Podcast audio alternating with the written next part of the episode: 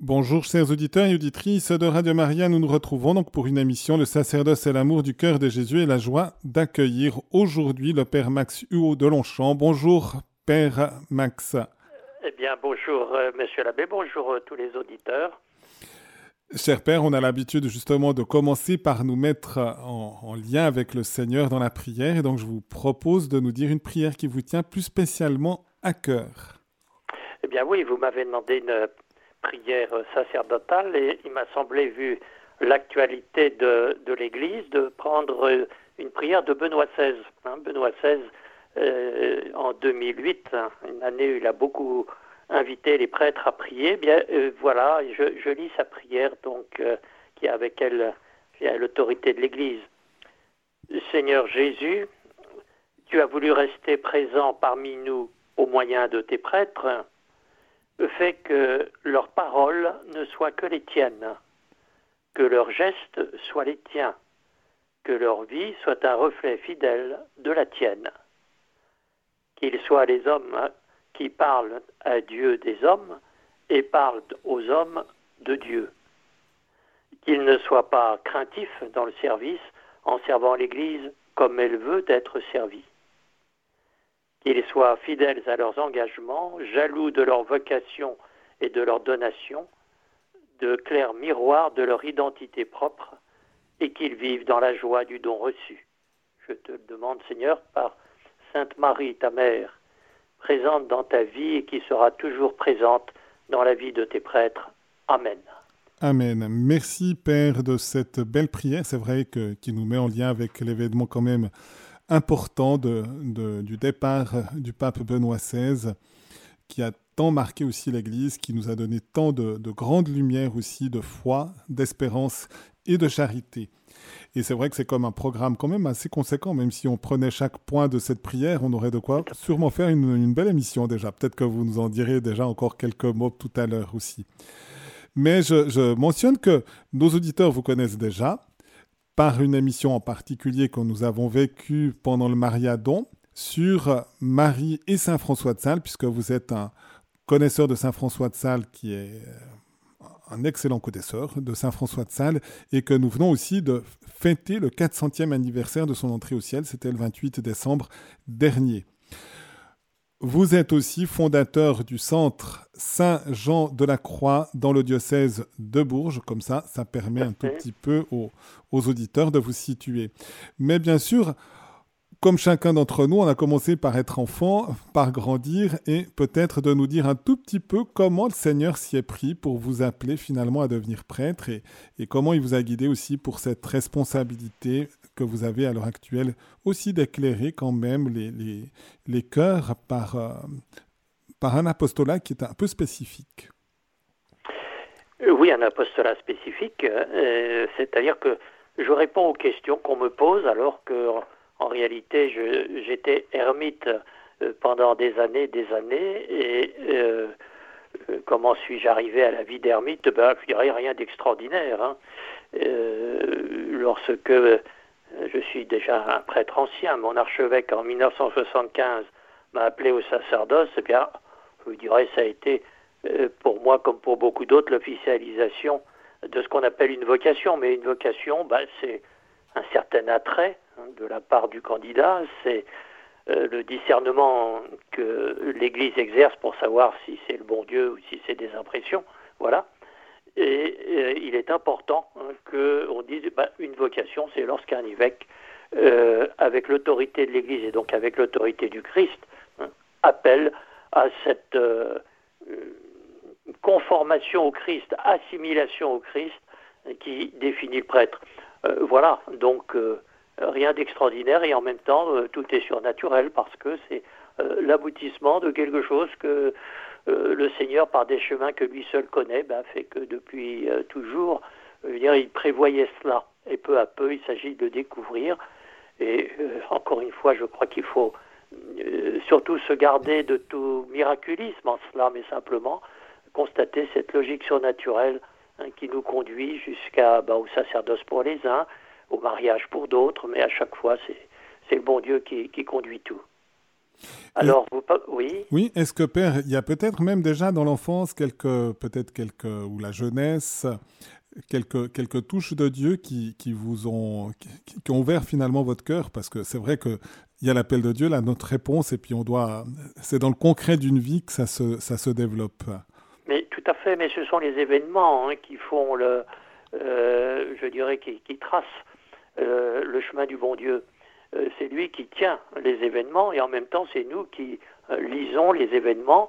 Et je le redis, dans mon cas, rien d'aussi classique, enfin une famille chrétienne bien, euh, dans laquelle il n'est pas illogique hein, d'avoir des vies consacrées, la chance d'avoir une paroisse normale avec. il se trouve que le curé qui m'a baptisé, moi j'étais déjà prêtre depuis longtemps quand il est mort. On dit c'est encore de cette cette époque bénie, je dirais, où un prêtre restait 50 ans, un peu le père de la famille paroissiale. Et donc euh, voilà, euh, quelqu'un qui euh, révélait hein, que être prêtre, ben, c'est une belle vie, oui, tout à fait. Hein. mais je dirais, je me refuse à toute autre précision parce que c'est quelque chose qui me déplaît quand on, demande à un prêtre ou on demande à quelqu'un ben, comment vous avez rencontré votre épouse et tout j'aurais envie de dire, ça, euh, attention, hein, ça, bon, euh, encore une fois, euh, laissons le bon Dieu parler. Dans mon cas, comme dans celui de, beaucoup, je pense que il donne une lumière sur les événements qui fait qu'on les lit comme une invitation. Là où d'autres pourraient peut-être les lire comme le hasard, une opportunité d'un projet humain. Non. et je trouve cette simplicité quelque chose de merveilleux. Le bon Dieu est de, ne nous conduit pas à part. Et, voilà. Et donc, euh, j'ai la chance d'avoir eu cette simplicité de vie. Quand, donc, vous avez grandi, c'était déjà le diocèse de Bourges Oui, tout à fait. D'accord, donc vous êtes resté sur place. Comme, comme dirait Saint François de Sales, ah, vous avez poussé là où on vous a planté. Ah, ben oui, tout à fait, tout à fait. Je suis un berrichon de, d'origine. Alors évidemment, c'est une région peut-être en Suisse qui n'est pas très connue parce qu'elle est peu peuplée, elle est c'est une région agricole. Et justement, c'est une région qui est très favorable à l'essentiel, je dirais, parce que euh, on a la chance d'avoir des espaces immenses, d'avoir une vie toute simple, pas beaucoup d'argent, et donc tout ça, euh, voilà, il n'y a pas besoin de, renoncer à grand chose pour être dans l'essentiel. Et donc euh, c'est aussi dans les choses que la Providence a voulu pour moi, et, je suis très très heureux d'être de cette petite région française. Et c'est vrai que parfois, quand on a une certaine vie plus simple, on va plus à l'essentiel.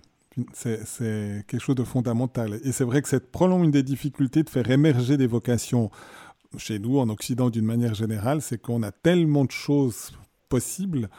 Oui, ça c'est juste. Qu'on est distrait finalement de l'essentiel. Absolument, absolument. Mais les berrichons, euh, je te dirais, euh, on est vite ramené à l'essentiel parce qu'on n'a jamais beaucoup d'argent, jamais beaucoup de considération.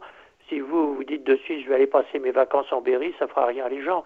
Et c'est ce qui veut dire que on peut vivre de choses simples, de choses merveilleuses. Euh, la nature ici est très riche. Euh, il y a des, beaucoup d'animaux, beaucoup d'oiseaux. Je, je, vais beaucoup à la pêche. Euh, vous voyez, c'est une vie mmh. merveilleuse. Mmh. Il se trouve que je connais quand même un tout petit peu Bourges. Ah, une cathédrale magnifique. Là, une cathédrale, mais pas seulement à cause de la cathédrale. J'ai eu presque à l'ombre de la cathédrale, une tante qui est encore vivante, qui est dominicaine, et qui ah était chez les dominicaines à l'époque à, Bourges, qui a, dû partir parce qu'ils ont fermé le Et voilà, il y a beaucoup de communautés qui ont disparu depuis une trentaine d'années, notamment les dominicaines, oui, qui avaient une école et qui, avait, qui était assez nombreuses à Bourges, oui, tout à fait. Alors ma tante est encore vivante, elle a dépassé les 100 ans à l'heure actuelle aussi. Ah, ben vous voyez, ça veut dire que c'est une vie équilibrante que de vivre en Berry. Et maintenant, elle est du côté d'Ars, justement, pour, le, pour la fin de, de son existence ah, ben maintenant. Et je suis venu aussi pour célébrer, entre autres, un mariage. De, de gens qui, qui vivaient ici à, à, Lausanne, mais qui, qui, se sont mariés parce qu'ils étaient un, des deux époux était effectivement de la région de, de, Bourges, pour, pour cette région. Donc, euh, et puis j'avais eu quelques liens quand même aussi avec les sœurs, les annonciades ah, de, tout à fait, oui. de ont été fondées, Elles ont été fondées à Bourges et elles sont revenues il y, a, il y a 25 ans, elles sont revenues dans le diocèse à leurs origines et c'est euh, une petite communauté très sympathique, donc qui est dans la banlieue de Bourges, là où Sainte-Jeanne-de-France les a fondées, donc au début du XVIe siècle. Oui. Est-ce que vous pouvez nous dire un tout petit peu comment est venu cet amour d'abord de Saint-François de Sales? Alors là aussi, il est, venu par providence. Euh, vous avez mentionné que je m'occupe de la famille spirituelle Saint-Jean de la Croix. Qu'est-ce que vient faire là-dedans Saint-François de Sales? En réalité, euh, donc ben, ma compétence, si je puis me permettre, euh, c'est Saint-Jean de la Croix, celui auquel j'avais consacré mon doctorat à Rome et, et j'avais pas mal publié. Et puis quelqu'un qui est un grand spécialiste officiel de Saint, de, Saint François de Sales, le père Ravier, c'est lui qui a euh, s'occupé de l'éditer dans la fameuse collection La Pléiade. Le père Ravier, on lui avait demandé de collaborer à un article François de Sales pour le dictionnaire aux presses universitaires de France, dictionnaire euh, de théologie catholique. Et il était déjà âgé. Et écoutez, moi j'ai passé ma vie à ça, j'ai pas. Allez donc demander au père de Longchamp. Ah, alors évidemment, euh, j'avais croisé François de Sales, on ne peut pas faire autrement. Mais je me suis dit, ça va être l'occasion de travailler un peu sérieusement. Et c'est comme ça que, il y a maintenant, oui, plus de 20 ans, je me suis dit, je vais vraiment travailler sérieusement François de Sales. Et j'avoue que, euh, j'avoue deux choses. La première, c'est que je n'ai pas été déçu et que, mais que, vraiment je, je l'aime énormément et que je le trouve euh, à tout moment avec la réponse qu'il faut. Mais aussi, c'est très curieux. Je me dis, si j'avais connu avant Saint-Jean de la Croix, j'aurais pas été plus loin. Et j'aurais perdu une bonne moitié de la tradition spirituelle occidentale. Parce que je dirais à eux deux, ils résument euh, tout ce que l'âme moderne euh, peut porter. Hein. Nous sommes, par un aspect, pour la façon de prier, par, je dirais, pour l'aspect mystique, nous sommes des fils de, Saint, euh, Jean de la Croix mais euh, l'âme moderne est salésienne à 100%. Mais François de Sales est tellement séduisant que quand, si on commence par lui, on ne va pas plus loin. Et je vois même au centre Saint-Jean-d'Acroix, donc là, où, j'exerce mon ministère, qui est essentiellement d'aider à la lecture spirituelle. Si on propose une session euh, Saint-Jean de la Croix, mettons qu'on a 10 inscriptions, la même session Saint-François de Sales, on en aura 30 ou 40. C'est vous dire à quel point il, plaît, à quel point il est agréable et à quel point le petit danger, ce serait de ne pas aller plus loin. Voilà. Je dois dire que mon expérience, elle est assez semblable, si j'ose euh, regarder, parce que je suis rentré au séminaire et mon curé aussi d'enfance, comme qui a joué aussi un rôle euh, important, m'avait dit, tu sais, euh, il faut pas commencer par Saint-Jean-de-la-Croix. Quand moi j'avais commencé par Saint-Jean-de-la-Croix, après j'ai refermé en disant que c'était pas pour moi.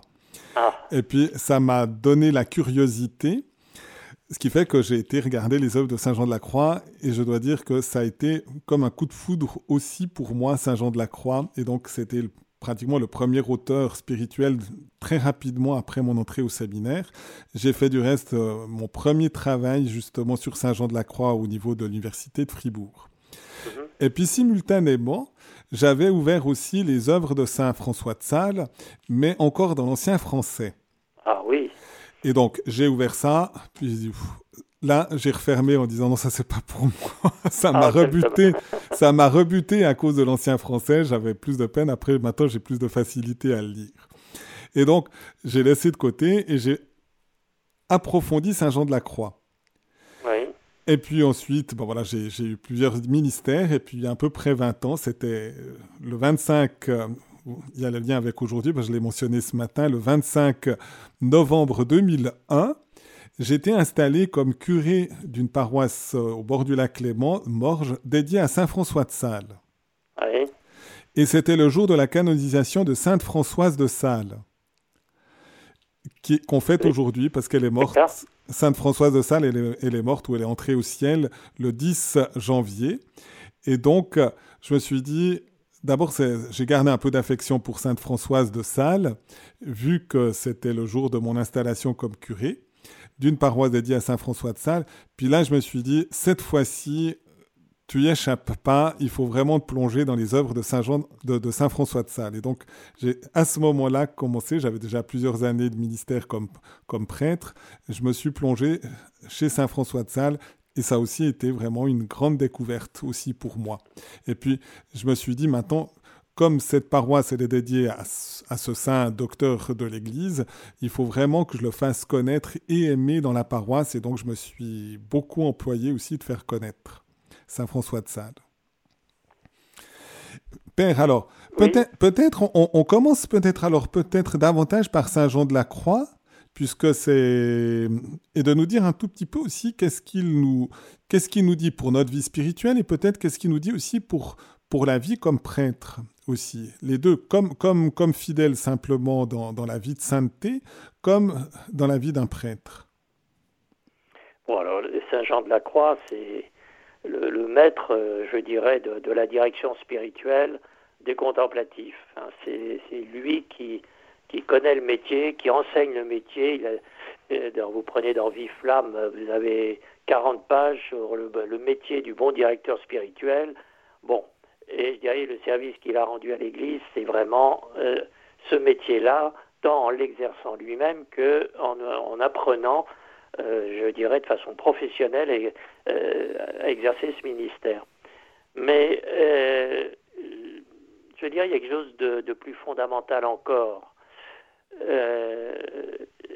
qui est l'intelligence de la foi. Tout, est expliqué, il s'explique lui-même dans son prologue à, la montée du Carmel, il, nous montre que toute la question, depuis le péché originel, la question qui se pose à l'humanité, c'est de parler la, même langue que Dieu. Hein, de Dios, dit-il. Il faut, j'apprends cette langue-là. Et il dit, euh, il faut apprendre à lire, à écrire, à parler la langue que Dieu parle.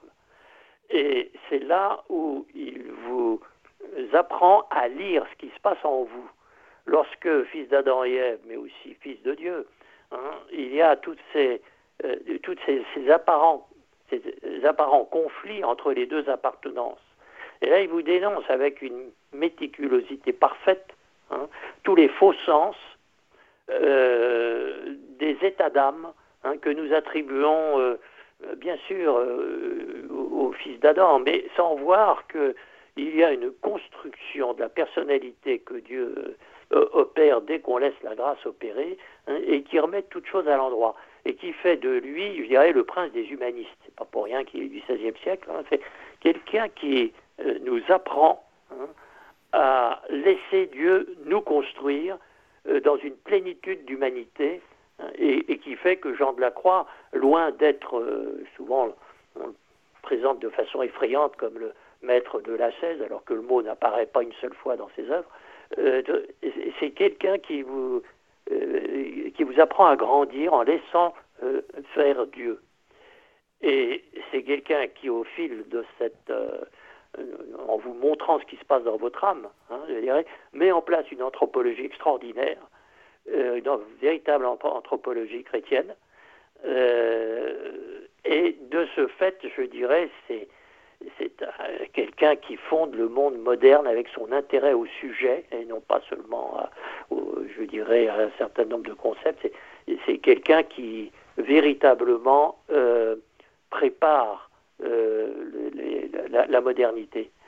Et c'est là aussi où, euh, presque un siècle plus tard, un Saint, François de Sales prend le relais en quelque sorte et se met à développer à l'intérieur de cette perception qui est de Saint Jean de Croix, peut-être l'a-t-il lu hein, C'est une question que j'aimerais bien étudier, mais euh, euh, un peu difficile. mais je ne serais pas étonné qu'il l'ait lu lors d'un séjour, de son deuxième séjour à Paris dans les années 1602-1603.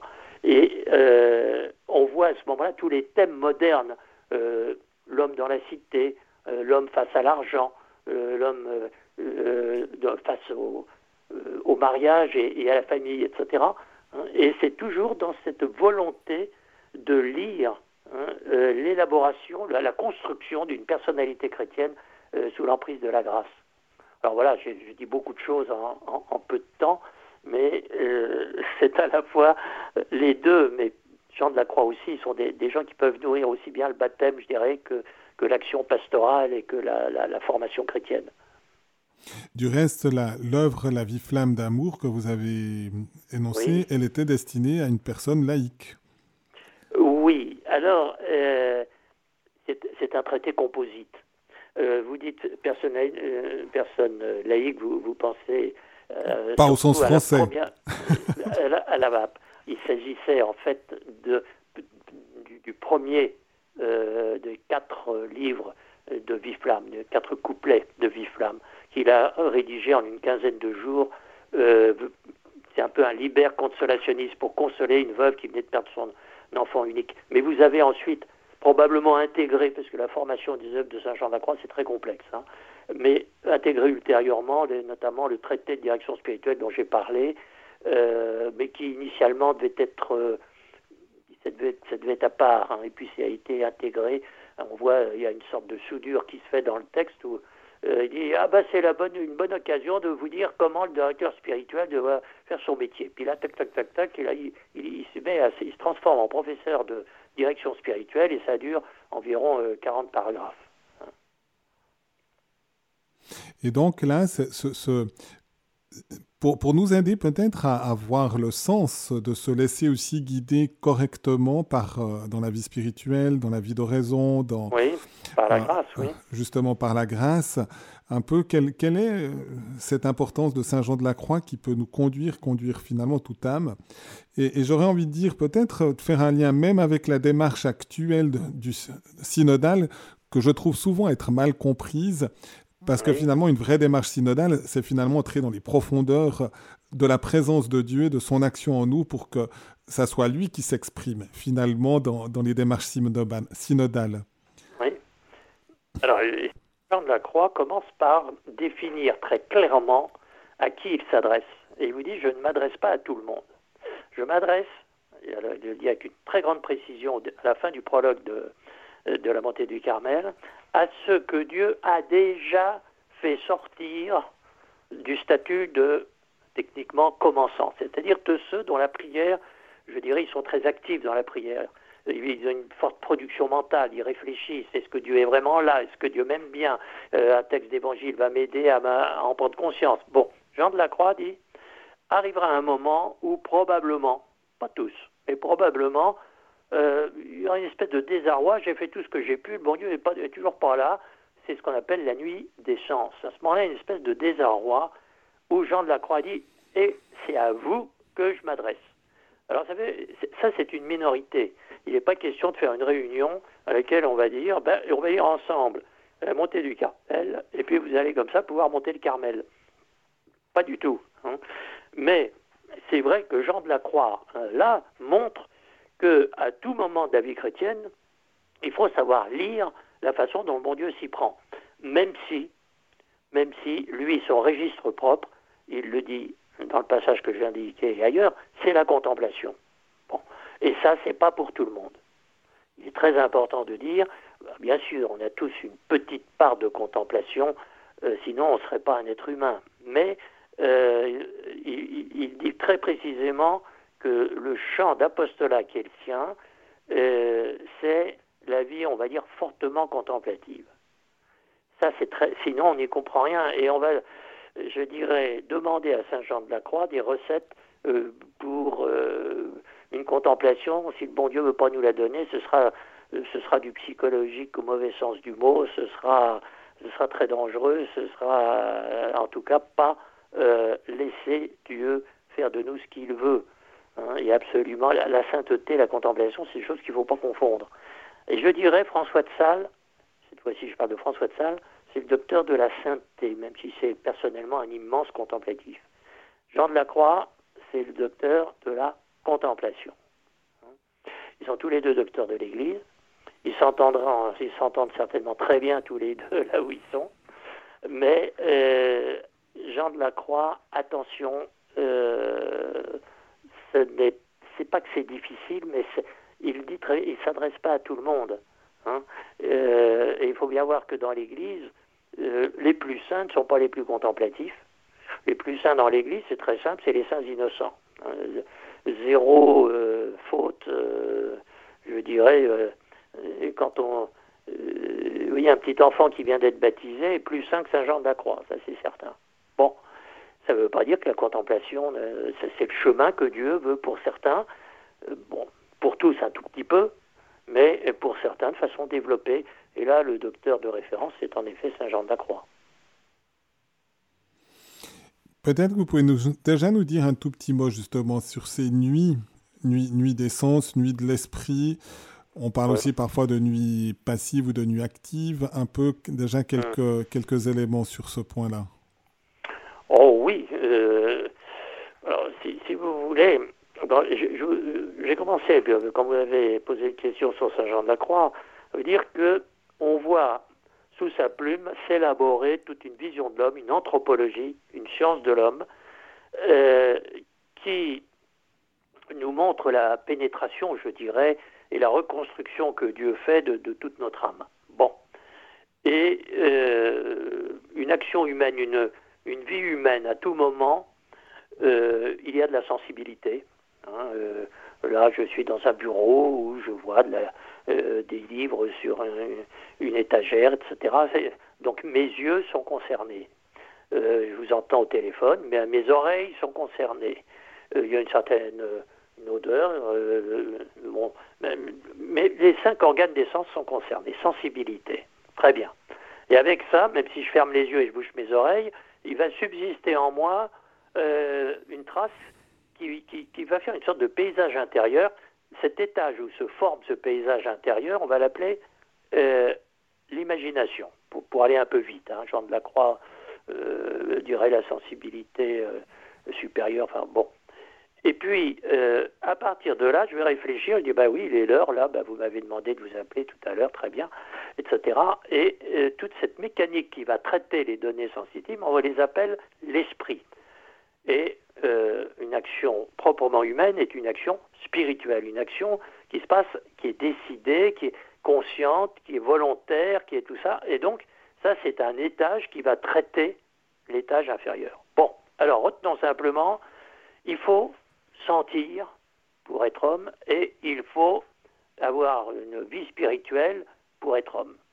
Quand Jean de la Croix vous parle des deux nuits, il vous parle d'abord du, premier étage qui, qui tout d'un coup, je vous ai dit tout à l'heure, quand, quand on, s'intéresse un peu au bon Dieu, on y réfléchit, on, va chercher à, je dirais, à méditer des pages d'évangile qui vont nous parler de lui, etc. Bon, euh, tout ça, euh, donc c'est la sensibilité, mais arrive un moment où mais le bon Dieu, il est insensible. Dieu, nul ne l'a jamais vu, hein, nous dit Saint Jean dans son prologue, Saint Jean l'évangéliste. Bon.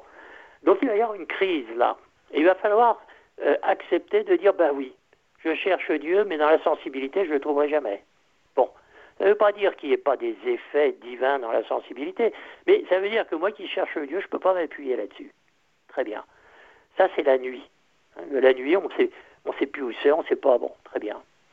Alors, qu'est-ce qu'il faut faire? Ben, faut, faut, ben, Vous en savez assez pour avancer, même si vous n'avez pas, euh, je dirais, euh, et, vous continuez d'avancer au titre de quoi De ce que vous savez. Et là, le moteur de votre vie spirituelle, bah, c'est l'esprit. C'est, même si vous ne sentez plus, vous le savez encore. Très bien. Mais il arrivera un moment aussi, mais où toute idée de Dieu, bah, on s'aperçoit du mais non, Dieu est infiniment grand, mais ça veut dire ça.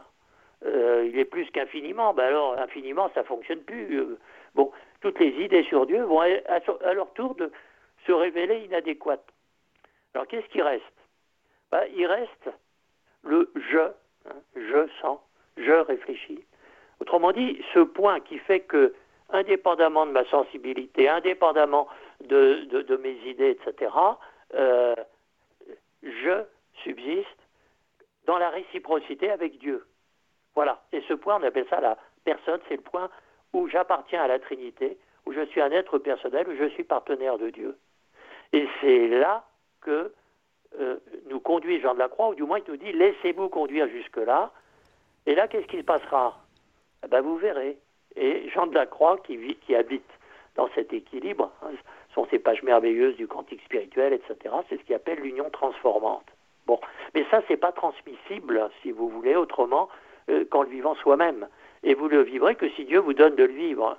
Et pour accepter que Dieu vous donne de le vivre, eh bien, si vous êtes invité, Jean de la Croix, euh, à chaque fois, vous dit, ben, voilà, ne t'attache pas à cette sensibilité, etc. Ne t'inquiète pas, accepte que tes sens entrent dans la nuit, Et puis ensuite, ne t'attache pas aux idées, à tes projets, même de sainteté, etc.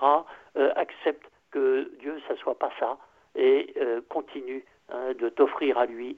Et c'est comme ça que, peu à peu, je dirais, il y a la naissance qui se fait ben, à, notre identité divine. Hein. Et c'est là où Jean de la Croix, je dirais, nous, nous aura accompagnés. Père, je vous propose qu'on fasse une petite pause musicale, puis je rappelle aux auditeurs que s'ils veulent aussi poser des questions, vous poser des questions, ils peuvent appeler au 021 313 43 90. on va faire une pause musicale avec le, chant du, de la prière du Saint Curé d'Ars, l'acte d'amour. Mais peut-être si vous pouvez nous introduire aussi à cet autre grand monument, on pourrait dire, de la sainteté sacerdotale qui a été euh, Saint Jean-Marie Vianney, le curé d'Ars, pour, pour nous introduire aussi à cette grande prière de, de, confiance et d'acte d'amour de Dieu. Oui, je dois intervenir là. Si, si vous pouvez juste nous dire peut-être pour introduire au chant un tout petit mot sur, euh, sur Saint Jean-Marie Vianney. Ah ben Saint Jean-Marie Vianney, oui, j'aime beaucoup. D'abord parce que je m'appelle Max Jean-Marie, voilà. Et que Saint Jean-Marie Vianney, euh, vous voyez, euh, c'est tout sauf un intellectuel et en même temps c'est quelqu'un de très intelligent et ce que j'aime beaucoup, c'est Saint Jean-Marie Vianney, c'est que quand vous allez dans sa petite bibliothèque qu'il a dans son presbytère à Ars, eh ben vous voyez euh, les livres de tous les grands maîtres, non seulement François de Sales, mais aussi les grands maîtres du 19e siècle. Hein. C'est quelqu'un qui a beaucoup compté, par exemple, dans la vie de cet immense mystique et, directeur spirituel qui a été Charles Guay, hein, un des grands maîtres spirituels du 19e siècle. Donc, euh, quand on parle de Saint Jean de la Croix, il ne faut pas croire que c'est euh, qu'on est très loin de, de, Saint Jean-Marie Vianney. C'est tout ça, c'est le même sacerdoce, c'est le même amour de Jésus-Christ, et au fond, c'est des expériences spirituelles qui, qui s'éclairent très bien l'une par l'autre.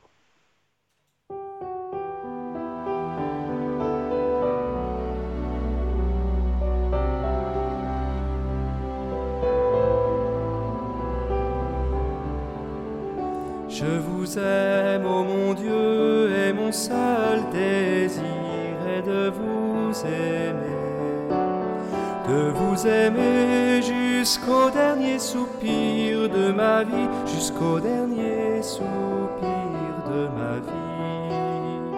Je vous aime, ô mon Dieu, et mon seul désir est de vous aimer, de vous aimer jusqu'au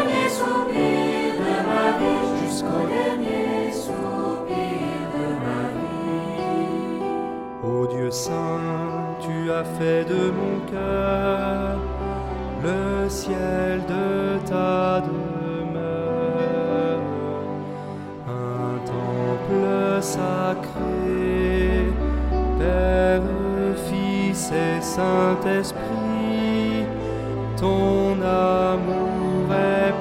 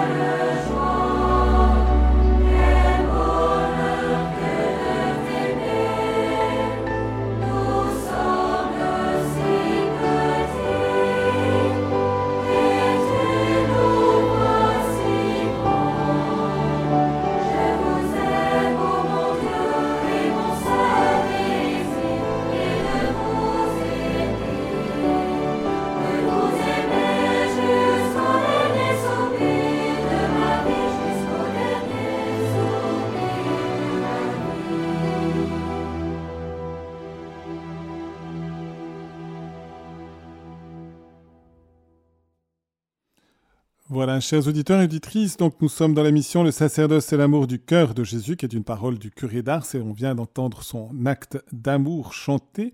Et je rappelle que si vous le souhaitez, vous pouvez appeler au 021 313 43 90. Et aujourd'hui, nous sommes donc avec le père Max Huot de Longchamp, qui est le fondateur du centre Saint-Jean de la Croix dans le diocèse de Bourges. Père, peut-être si vous pouvez déjà nous dire un tout petit mot supplémentaire encore sur Saint Jean-Marie Vianney, sa spiritualité sacerdotale. Le pape Benoît XVI que vous avez évoqué par la prière de départ, eh bien, avait aussi consacré l'année du 150e anniversaire de, la mort du curé d'Ars, spécialement à une année sacerdotale. Eh bien, de nous dire peut-être pour aider à la fois les prêtres à vivre plus intensément leur sacerdoce ministériel, et puis aussi pour les fidèles laïcs à se situer avec justesse aussi euh, en face ou en communion finalement avec le sacerdoce ministériel. Oui, tout à fait. Le, curé d'Ars me, paraît... Euh, euh, bon, c'est pas pour rien que l'Église l'a donné comme patron de, tous les curés, et, puis Benoît XVI aurait même voulu qu'il soit patron de tous les prêtres hein, du monde entier. pas parce que il aurait fait des choses extraordinaires, mais parce qu'il représente exactement euh, ce que le prêtre doit être. Et je crois qu'il s'inscrit dans une définition du prêtre qui a dominé euh, l'époque moderne hein, et qui est celle du XVIIe siècle français, en fait, hein, celle de qu'on appelle l'école française. Vous voyez, euh, un Saint Jean-Eudes, le grand missionnaire de l'ouest de la France, dans les années 1650, euh, euh, nous dit que le prêtre, c'est Jésus continué. Voilà. Un prêtre est un Jésus-Christ vivant et marchant sur la terre. Voilà. Et donc, euh, le curé d'Ars, je crois, pour lui, c'était ça, rien que ça, tout ça, tant dans la perception qu'il avait lui-même, et avec beaucoup d'étonnement d'ailleurs, en se disant, mais eh ben oui, je suis Jésus-Christ vivant et marchant sur la terre. Et il le disait en disant pourtant j'en suis pas digne. Hein. Et puis que je dirais dans la façon de se positionner vis-à-vis de, ses paroissiens, de tous ceux qui l'approchaient. Ce qui montre aussi que on aurait grand tort hein, de dire euh, c'est du cléricalisme de se prendre pour Jésus-Christ, etc. Mais euh, non, c'est un fait sacramentel. Vous voyez, euh, le jour de l'ordination, il se passe pour le prêtre quelque chose de très très semblable à ce qui se passe chaque jour sur l'autel quand le prêtre dit la messe, c'est-à-dire euh, avec un peu de pain, Jésus dit non, c'est plus du pain, c'est moi. Euh, avec le prêtre, c'est pareil. Et je dirais, les... et puis moi-même, quand, quand je me vois dans la glace, je me dis, c'est pas possible, mais avec la même foi qui me fait dire sur l'autel, c'est, Jésus-Christ corporellement présent, je dis, ben oui, euh, mes actes, tout ce que c'est Jésus. Y a une fois, j'ai le souvenir d'avoir été visiter une, une petite fille qui a eu un très grave accident à l'hôpital. Euh, elle, était à l'hôpital, euh, je sais pas, elle avait 5-6 ans, un âge très, très innocent, très... et une petite d'ailleurs dont la famille n'est pas pratiquante, enfin bon, bref, euh, j'avais été la voir sur son lit de, de, malade à, l'hôpital, et j'entre dans, dans la chambre, elle était toute souriante malgré la gravité de son état et tout, et puis vous savez aujourd'hui les enfants ne mettent pas toujours, c'est pas bonjour monsieur le curé, non, ils mettent pas beaucoup les formes. Alors elle m'interpelle, alors les, les, infirmières ont éclaté de rire, mais et puis me reconnaissant, elle me dit Toi, je te connais. Toi, tu es Jésus. Ben, je dois dire que j'ai reçu ça comme Ah ben elle a tout compris. Voilà. Ben, le curé d'Ars, il me semble que c'était aussi simple que ça, euh, aussi bien la perception qu'il avait de lui-même, avec ce que ça entraîne comme obligation d'être conforme à ce qu'on est, que dans, je dirais, le rapport qu'il avait avec, euh, avec ses paroissiens. Euh, il y a beaucoup de temps à gagner quand on dit Monsieur le curé, Monsieur l'abbé, est-ce qu'il est comme ci, est-ce qu'il est comme ça? Écoutez, il est Jésus, et il n'y a que ça qui doit être considéré dans les relations que vous avez avec lui. Voilà en quoi le curé d'Ars me semble, je dirais, le standard, et, ça justifie le fait que l'Église le donne comme modèle et comme patron à tous les prêtres de, euh, de la chrétienté. en, évoquant cette réflexion de cette petite fille, ça a aussi évoqué chez moi quand j'étais curé dans une paroisse. Et il y avait une messe des familles et j'ai ramené les enfants qui étaient les, enfants de restaurateurs. Donc les parents n'avaient pas pu venir à la messe. Et donc je les ramène et l'enfant tout d'un coup il rentre dans le restaurant qui était assez bien euh, fourni. Et d'un coup, il dit Il y a Jésus qui arrive, il y a Jésus qui arrive. oui, mais tout à fait. Et il y a vraiment eu. de la bouche des enfants. C'était vraiment assez touchant, effectivement. Et, en même temps, ce n'est pas pour rire, c'était oh. il a une espèce d'évidence. Hein. Et si nous nous acceptions d'être cela, je crois qu'il y aurait peut-être 100% des problèmes euh, de l'identité du prêtre qui seraient résolus, mais c'est tellement simple, c'est tellement vrai. Et puis c'est formidable, quoi. Enfin, euh, dire, avoir la grâce d'être Jésus, mais qu'est-ce que vous de plus? Enfin, C'est la vie euh, forcément heureuse, formidable. Enfin, qu'est-ce qu'on voudrait de plus? Et peut-être justement par rapport à ça, au curé d'Ars, avec l'insistance, on sait que dans nos latitudes, on a quand même pas mal de difficultés, par exemple au, sacrement de l'Eucharistie, où on, perd le sens aussi de, ce moment essentiel le dimanche sans parler des fois de la semaine, ou encore aussi ce qui nous y dispose par le sacrement de la réconciliation. Est-ce que vous arrivez à nous dire peut-être quelques mots qui peuvent nous encourager tous finalement à, vivre plus intensément l'Eucharistie et puis à mieux nous y préparer aussi peut-être par le sacrement de réconciliation? Oh ben, C'est sûr que c'est au cœur de la vie du prêtre, hein, mais, euh, mais là aussi euh, il faut voir ça dans la foi, hein. pas dans les sentiments. Là on parlait tout à l'heure des grands maîtres que sont Jean de la Croix, François de Sales. Euh, il, nous dit attention, nous sommes dans, la foi, nous ne sommes pas dans les impressions, nous ne sommes pas dans la sensibilité. Euh, la vraie ferveur, c'est de, chercher absolument la volonté de Jésus ici et maintenant. Hein. et que le curé d'Ars, et, lui aussi, je, dirais, ne, se payait pas de mots. Je me souviens une fois une brave dame à la sortie de la messe, euh, très pieuse, cette brave dame, mais un petit peu, euh, ces choses qui arrivent, euh, parler, à la sortie de la messe, a toujours des petites histoires pas très, pas, très sympathiques sur Madame Machin, Monsieur Chose, etc. Et elle dit, mais comment... Ah, mais l'action de grâce après la communion. Comment bien faire l'action de grâce après la communion? Je lui dis, chère madame, c'est très simple, en disant un peu moins de un, peu de, vacherie sur votre voisine. Ah, comment ça ben, Je dis oui, parce que là, vous voyez, euh, c'est sûr que c'est beaucoup plus difficile, ça vous entame beaucoup plus l'âme, ça vous oblige à une vraie conversion. Tandis que la grâce, là, euh, là, il travaille. Tandis que dire, oh, votre sermon a été merveilleux et tout, c'est très gentil, chère madame, mais je veux dire, ça, ça en termes de vie éternelle, ça n'ajoute strictement rien. Hein. Et donc, euh, vous voyez, on, parlait tout à l'heure de, des nuits de l'âme, des nuits de l'esprit. Euh, quelle que soit notre vocation, il y a non seulement ces moments, mais cette nécessaire croissance dans la foi qui, bah, fait que euh, on ne peut pas avancer au rythme des impressions, du sentiment, etc. Bon, et que ce soit le curé d'Ars, que ce soit Saint François de Sales, que ce soit euh, Saint Jean de la Croix, mais je dirais c'est le niveau auquel nous devons tous nous tenir. Hein. Et vous voyez, je pense que ce qui manque beaucoup aujourd'hui, euh, c'est un peu depuis, aujourd'hui qui dure depuis 20 siècles, hein, euh, mais notamment pour les consacrés que nous sommes, les prêtres, euh, et aussi les religieux, les gens qui, se définissent directement par l'identité du Christ, bon, c'est de fréquenter ces grands maîtres qui nous ramènent toujours à l'acte de foi et qu'on n'aille pas chercher euh, je dirais, le, ce que doit être le prêtre, le religieux, ou, tout simplement le baptisé, euh, dans une mauvaise psychologie, dans une mauvaise littérature. Non, euh, nous avons tout ce qu'il faut, hein, je dirais, dans la grande tradition de l'Église, qui à chaque fois nous reconduit, alors je cite Saint Jean de la Croix, hein, à la foi et à la loi de l'Église. Mais avec ça, il y a tout ce qu'il faut, parce qu'avec ça, vous êtes sûr d'être réellement en prise directe, en union directe avec euh, Jésus. Et quand vous êtes prêtre, d'être, euh, par sa grâce, conformé à ce qu'il est d'une façon euh, tout, à fait unique, hein, et qui fait que le jeu du prêtre est un jeu sacerdotal, hein, et qui fait que au-delà de, des jours, on est comme tout le monde, on est fatigué, on n'a pas envie, il faut se distraire, faut, etc., etc. Mais à ce moment-là, c'est Jésus qui est fatigué, qui se distrait. Une espèce d'évidence hein, de, d'être Jésus.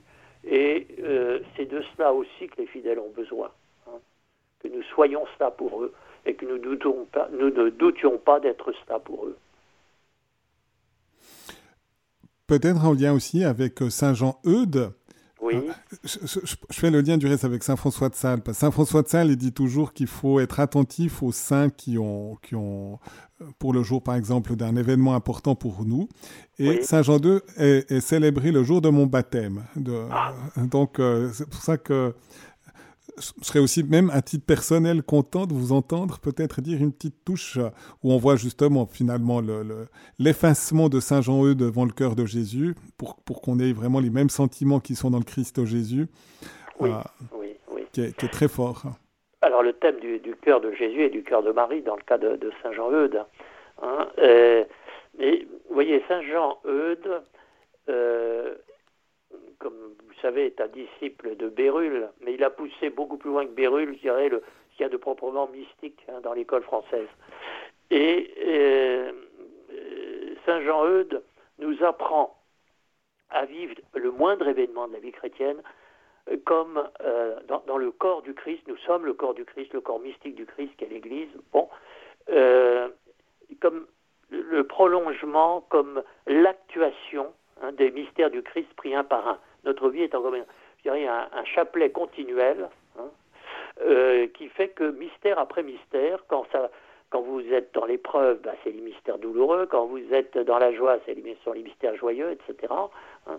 Mais d'envisager toute la vie chrétienne comme une liturgie qui nous permet, dans notre humanité, d'incarner hein, le mystère éternel du Christ devant son Père, ça c'est la grande idée de l'école française, hein, euh, et qui fait que euh, Saint Jean-Eudes n'opposera jamais ce qu'il faut faire à, euh, je dirais, à la vie intérieure, au recueillement, etc.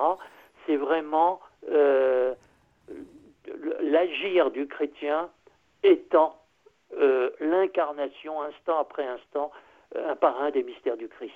Voilà.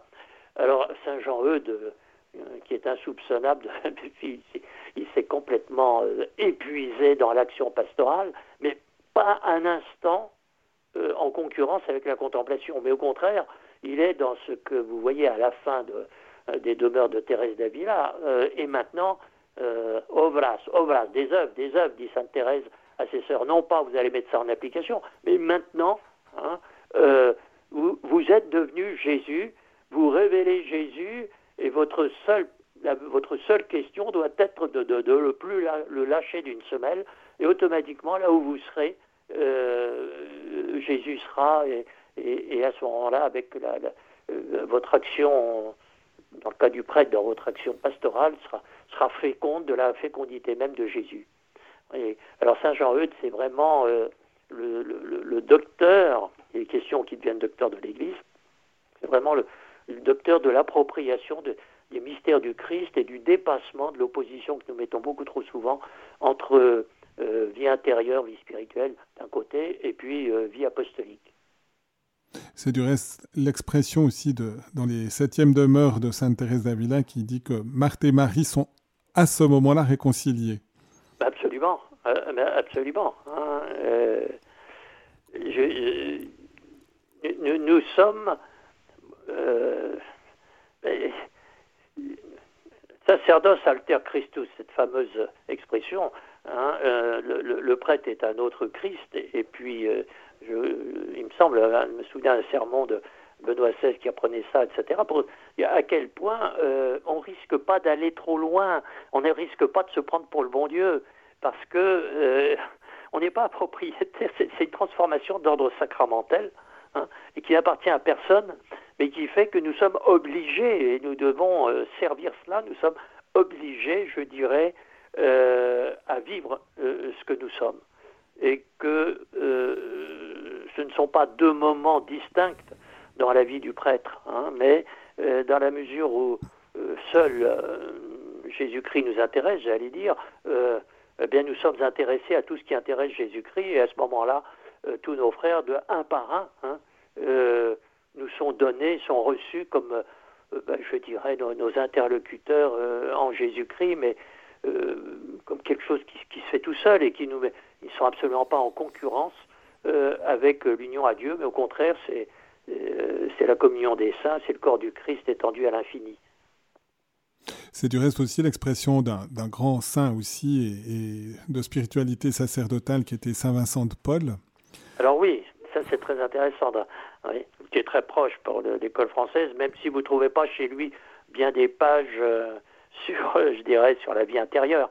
Mais euh, on voit à quel point les filles de la charité, les invite à dire, bah, entre le, clochard qui sonne pour avoir un sandwich et puis euh, l'oraison, il n'y a pas à choisir c'est Jésus-Christ dans les deux cas. Père, peut-être aussi votre expérience d'ermite. Alors, je suis à peu près persuadé que tout le monde, tous nos auditeurs ne vont pas finir ermite nécessairement. Ben non, si. mais, mais, peut-être quand même de cultiver davantage l'esprit du silence pour être conduit à la contemplation et qui manque énormément dans notre société. Et je pense que c'est probablement un des grands obstacles aussi à l'éclosion des vocations de toutes sortes, mais, mais d'abord vocation fondamentale à la sainteté qui était un, un des thèmes très chers et essentiels de Saint François de Sales, repris au Concile Vatican II d'une manière aussi très forte. Mais, comment finalement être conduit à davantage de silence, à ne pas se laisser complètement envahir par les connexions Internet en particulier? Mais Vous savez, c'est très simple. Hein. Vous arrêtez la radio.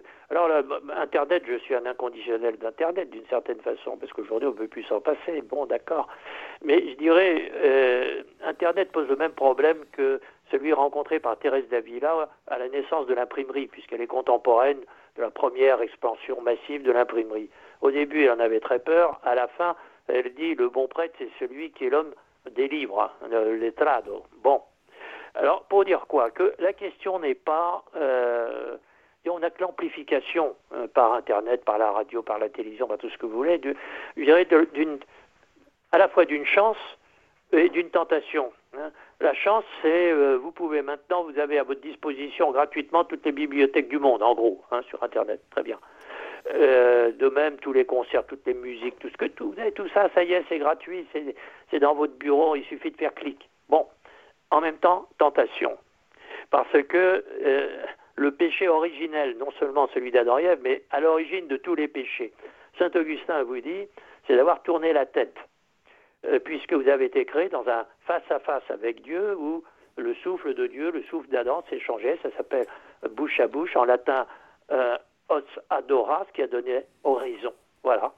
Eh bien, nous avons tourné la tête et à ce moment-là, euh, le souffle de Dieu passait plus. Et puis nous, à ce moment-là, on a été chercher, et on trouvera jamais, si bien qu'on cherchera toujours, euh, à l'extérieur ce qui arrive par l'intérieur. Bon.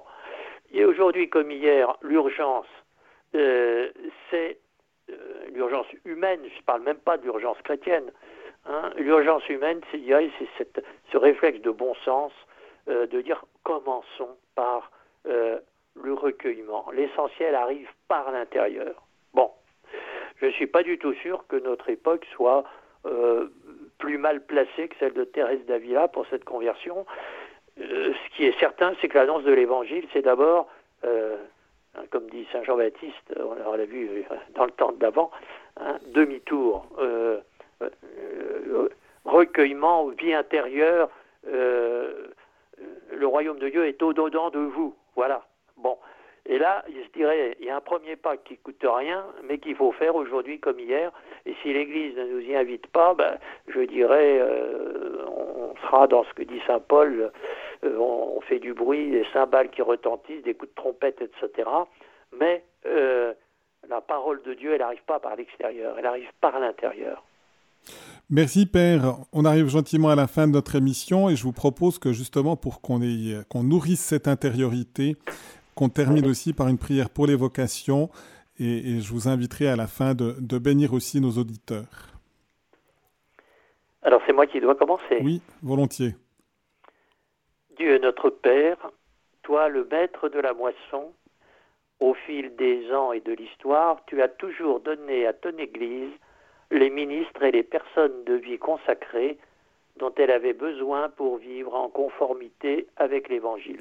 Vois la difficulté que nous avons à encourager des jeunes à répondre à cet appel et à soutenir concrètement leur cheminement. Donne-nous de l'audace pour interpeller, de l'énergie pour épauler, de la patience pour accompagner. Fais croître en nous la conviction que l'Église ne peut poursuivre efficacement sa mission qu'avec des pasteurs dévoués qui la guident et des témoins qui l'inspirent. À ton tour, réponds à notre appel. Fais naître et grandir le désir de service par ton Fils Jésus notre Seigneur et notre Dieu, qui règne avec toi dans l'unité du Saint-Esprit maintenant et pour l'éternité des siècles. Amen. Notre-Dame du sacerdoce, priez pour nous. Seigneur, donne-nous des prêtres. Seigneur, donne-nous de saints prêtres. Seigneur, donne-nous beaucoup de saints prêtres. Et merci de nous bénir. Eh bien, avant de vous bénir, je vais lire ce que le monsieur le curé lisait tous les dimanches à la fin du prône, hein, à la messe. Ô Dieu qui voulait que tous les hommes soient sauvés et parviennent à la connaissance de la vérité, daignez choisir parmi les enfants du Berry des prêtres saints et nombreux qui étendront votre règne en ce monde et conduiront nos âmes vers le ciel. Pour cela, que par l'intercession de Sainte Ursainte, Sainte Solange, de tous les saints du Berry, que Dieu Tout-Puissant vous bénisse, bénisse tous ceux qui nous entendent, au nom du Père, du Fils et du Saint-Esprit. Amen. Merci Père de ce moment d'échange, de découverte aussi, de, de, de, ce mystère du sacerdoce et de ce sacerdoce qui est au service de la sainteté de toute l'Église. Eh bien voilà, je vous remercie tous. Merci.